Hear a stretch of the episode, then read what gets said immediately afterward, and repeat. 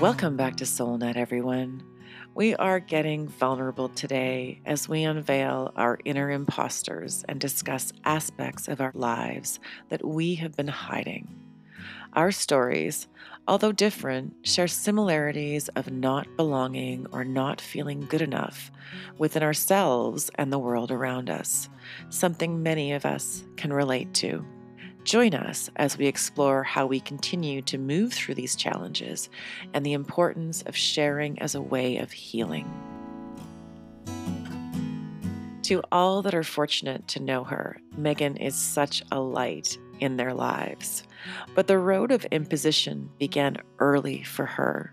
Let's listen in as she opens up about how some of her childhood experiences have contributed to these feelings of being an imposter and imposing on others.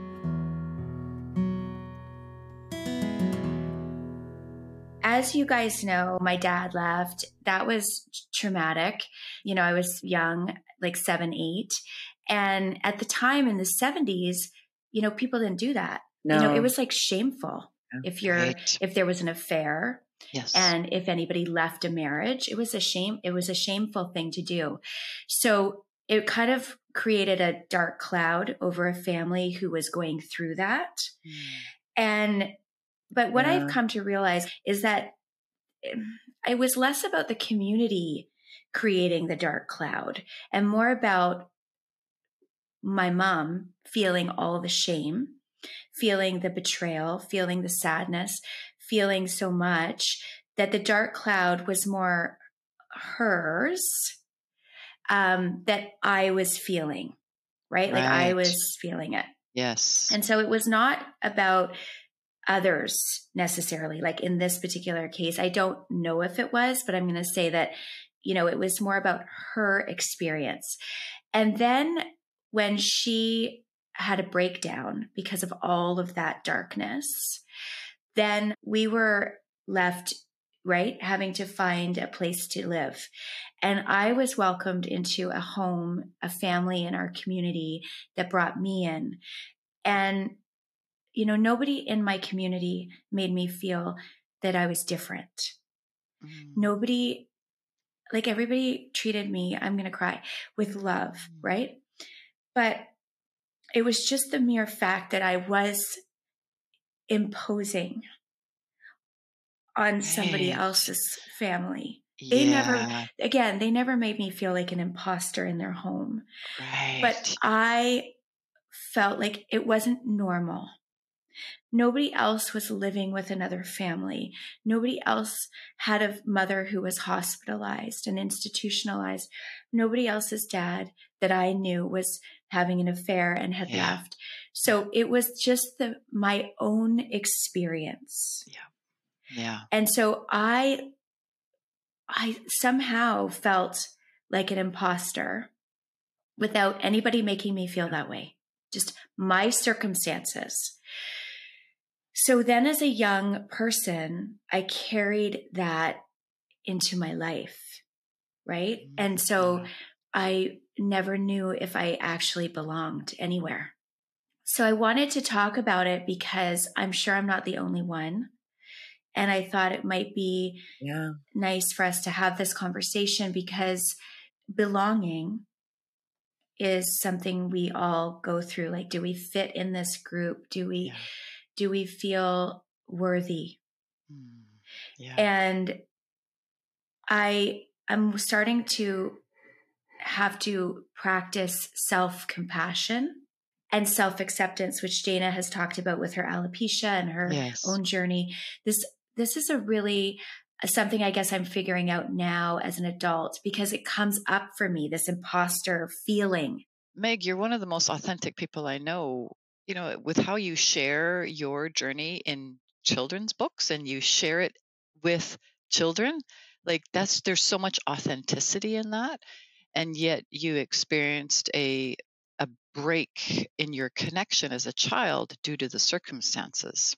And mm-hmm. connection creates the feeling of safety and the ability to just be a child if you feel connected. Oh, there's a you don't even have to think about it. There's parents there, there's caring there's caring adults, you know.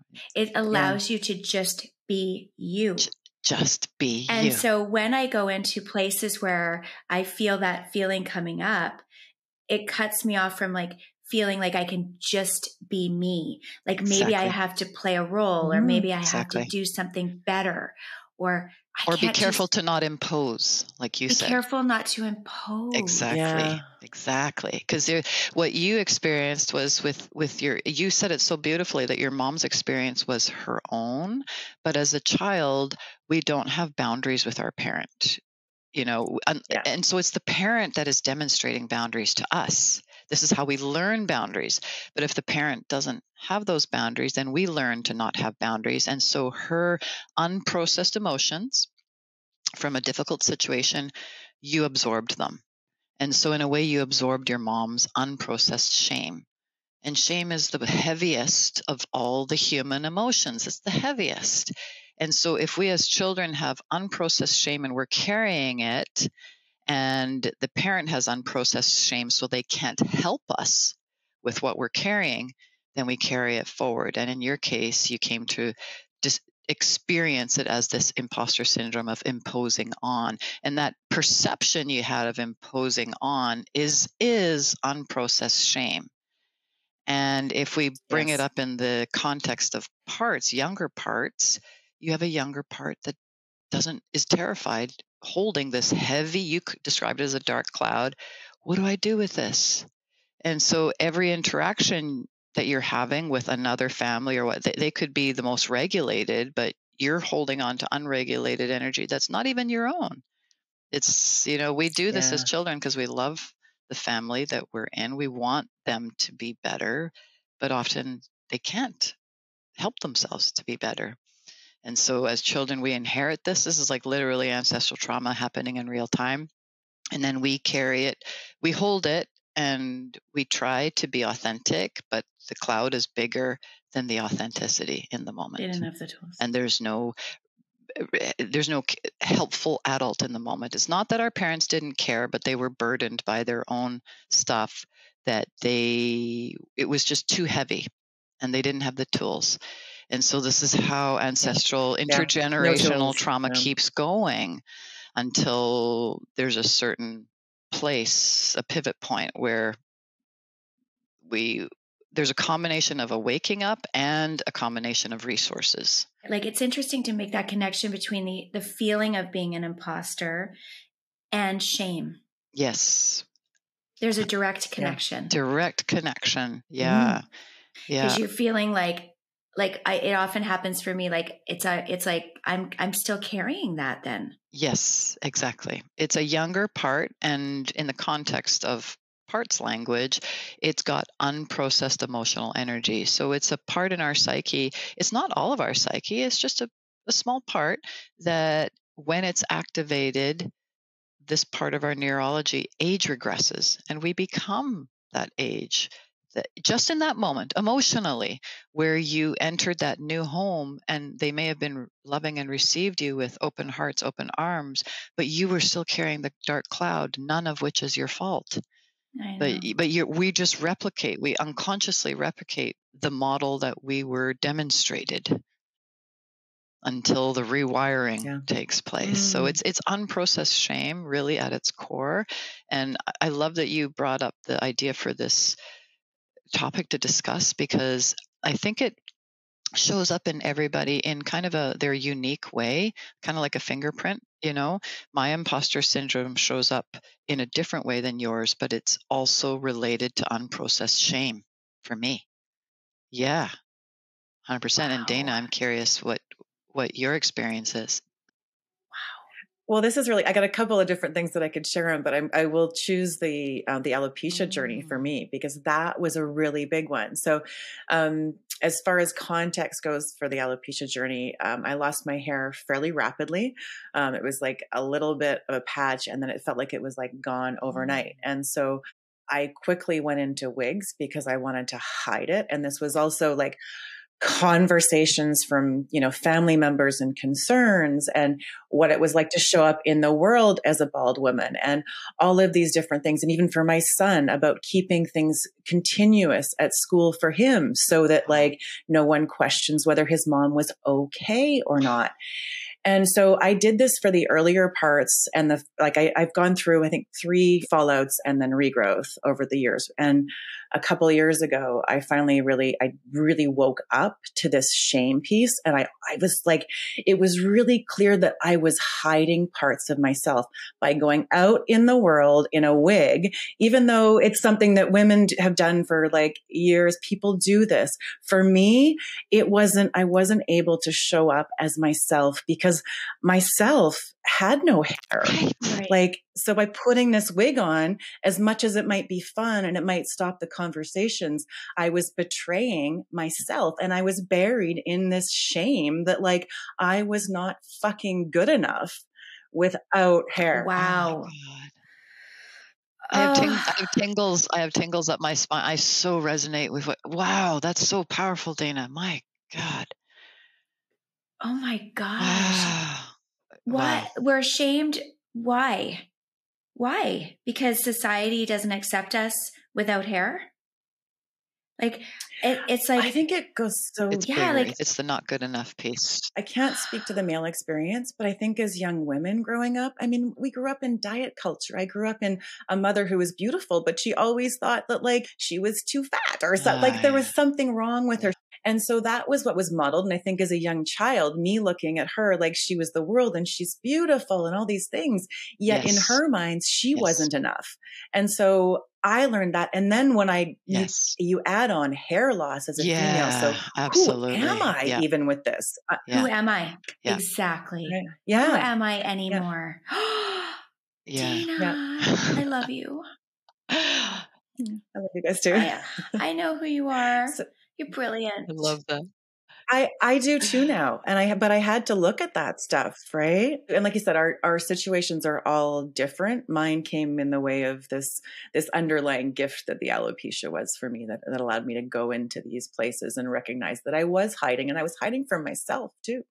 Mm. I just want to honor what you just shared as a, such a example of in midlife when women you know, you know not only we are losing our youth and our beauty in midlife but there's other mm-hmm. circumstances too like in breast cancer losing a breast or um, like the yeah. things that deeply challenge as you experience deeply challenge our experience of being a woman you know not not even just the beauty piece but like you know for the breast it's what we nursed our child with or the hair is what yeah. we kind of just did every day to for our appearance and you're we're very confronted by our experience as a f- feminine woman with the loss of these uh, either reproductive aspects of ourself or aesthetic aspects of ourself. It's it, yes. it confronts our identity like no other. You just really hit at the heart of what many women experience when we're confronted by the loss of our prior femininity our our old self and now the new self. Yeah. Yeah. Because you you're right. Because you know, in midlife everything starts to sink and sag and and like your identity yeah. is is in the external mm-hmm. and just what you look like. Then this stage of life becomes torturous. Devastating. Yeah. yeah. And we see that in the beauty culture well, what I also find really fascinating about it too, Dana, is that like you talked about, you know, the conditioning, right? Like your mom thinking she was, you know, not perfect. Yeah. This comparison. Comparison. Right? Mm-hmm. The comparison piece. And that was like my mom. So when her marriage fell apart, the comparison oh, to yes. all yeah. other families who were the perception was all other families were together like we we take that on like and then that becomes like we're not pretty enough we're not good enough we're not worthy enough to belong in the norm the normal that's right part of society and that's the shame that's the shame and you know something that's really interesting about shame with you know brene brown researches shame and she has a really incredible mm. understanding of how to heal shame is that shame cannot be healed in isolation by yourself. It can actually only be healed in relationship with others by sharing.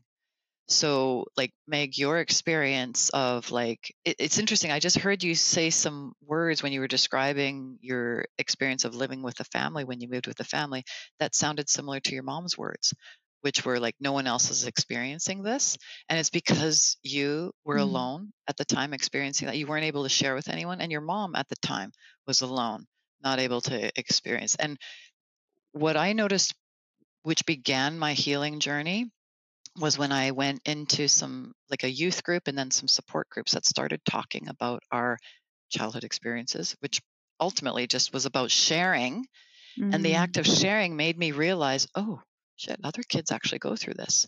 Uh, the, the norm is that many people go through this, if not right. almost everyone. And it might not be the same experience, but it's similar. There's shame at the core of it. Like, oh, you felt that way too? Really? I always assumed you were this, like, you know, like I looked at you guys and thought you had great lives, like with Dana going to ski on Whistler on the weekends and Megan with her adorable boyfriend. you, guys are like, you guys are like the classic, you know, high school you know perfect couple is what i remember right and how many of us knew really what was going on under the surface of all that shame of unprocessed emotions that we were holding from our parents right so it created this imposter syndrome as you describe it yeah well, and the reality is back then is we wouldn't have even known to, or I wouldn't have known to label it as shame. like I wasn't there, right? Like it was like none of us were. This is the midlife Dana that gets well, it. you know what? interesting because like, yeah, we totally. didn't know. We didn't know. We didn't know. I'll just share quickly, like briefly on my imposter syndrome experience or journey is I, I didn't feel like I was um, in my definition definition of posture imposter. I notice it's like like I'm being something that I'm not, like I'm inauthentic.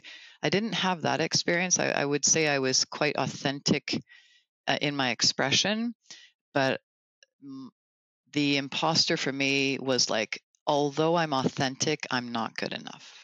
My not good enough was just like I'm just at my core, I'm not good enough because, and I and I've kind of combined it with certain things have happened to me that were I guess let's just say unfortunate, right? And so it happened mm-hmm. because mm-hmm. I'm not good enough. Like that's the ah, like that's that the kind of reasoning reasoning right? that I use to explain like why are these things happening? must be because I'm not good enough. Like everyone else, you know, is like better than me. Some like my I would say it just must have been uh, some kind of karmic thing. Um, you know, it's it's the reason because the brain always wants to figure out why. Why is this shit happening? totally. Which we really, in the grand scheme, we, we don't, don't, need, know. but we we'd like to have an answer, yeah. right? Yeah. And and I've I've heard it described, and this was really helpful for me because my soul was very pain. You know, there are certain circumstances that are just so outside of our control that there will be certain things that happen to us as human beings some of us experience war and poverty, some of us don't. And it doesn't mean that we're not good enough. It just means we're born into circumstances that mean you will experience certain shit. Mm-hmm. And that yeah. it's not because your soul is is lesser than. It's not that. It just we're kind of predisposed some people feel it's soul contracts. Do we really know the answer to that? I don't know. I kind of tend to subscribe to that. Me too. Me too the reality is like I'm whole and I'm complete and and because of all of these experiences and these things that I've gone through. Right? You know, sometimes I feel too like wow, I feel like this was my journey mm-hmm. and all my lessons mm-hmm. and all my learning. Yeah. And you know, it's brought me to all these incredible places and here with you guys. And but I I have to say that it it's like the work is never done it was actually Mark Nepo, who's an author and a poet and a philosopher who I love. And I've done some workshops with him. And he, like talking about flipping the scripts and kind of changing the language, he often refers to showing up in the world as an offering. Mm. Whether it's an Mm. offering of love, well, everything really he does is an offering of love.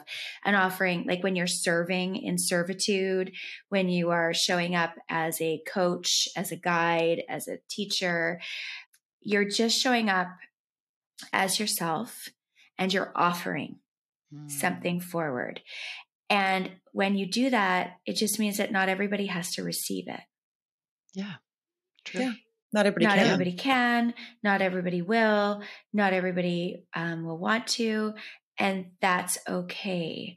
And so, a part of my healing of this imposter syndrome, and I, I sometimes I have to just remind myself that just Mm. by showing up is an offering. what was really helpful for me has been playing the witness and actually even when i be for the alopecia piece when i became really aware of this hiding Mhm. piece and that it was something that i wanted to explore further i did a little challenge um, to kind of get myself through this because this is kind of the pitta nature i like a little bit of competitiveness and it was a part of myself that i didn't like so i was like all right let's go Love it. So I did this like 30 days of bald and I'd, I'd experienced a lot of my life in the world as a bald woman, but there was certain ones that I was still hide, I was still hiding and I was still feeling shameful about. And a couple of those things were going to like a party, like a fancy event with my bald self and in a, in a great Mm. dress and all those Wow. things and made Yep. up and, and trusting that that was, I was still beautiful and feminine and all these things. And so during this 30 day um, challenge that I gave myself, I I documented it. So I wrote over it. And I got to tell you, the first couple of days of like my writing was around like, oh my gosh, like, what am I going to wear today? Like, I was worried about how I was going to somehow make myself look less bald or less weird, weird in the world. Wow. And so I would have these anxieties that would come up in my writing. And over the course of this month, because I did them every day for whatever whatever it was that I was being challenged on, I would see how all of a sudden there was no trepidation. I was just getting out of bed every morning and I was being me. Same thing with the event that I did go through, by the way, to this fancy event. It was a big fundraiser, cancer research fundraiser. And I wore a great party dress. I had great makeup. When I'm in those um, experiences, I never, don't even think I'm bald. People, people come up to you because they're like, oh my gosh, you're like, You're, you're, radiating. like, you're, this. radiating. yeah. Amazing. Yeah. Wow. Wow. But I got to a place where I'd forgotten that. Through that process, I became the witness. And so that's what's helped me now is I still I still get triggered sometimes. I laugh at my kind of patchy head sometimes. I might when I post on social media, I'll see like I'll see the the the bad patches or whatever, not necessarily the good stuff, but I really see it. I identify it so much quicker as the witness and I'm like you're okay. Oh, wow. I get to give myself Yeah. that little like you're just fine, babe. yeah. So that Like, self we compassion. we love you through and through. Make it after Yeah. all. exactly. wow. Thank you for sharing that because that I think one of the things that, you know, I'm hearing too is just, yeah, like to show up for yourself with compassion in those Yeah. moments and to remind yourself. and can you witness it? yeah, it? can Yeah, you wit- witness it? Yeah. Can you witness it? Because that's the really that's where it really starts to change. It's just such an inspiring example of to heal these aspects of our psyche that are doubting, Mm, right? Requires witness energy.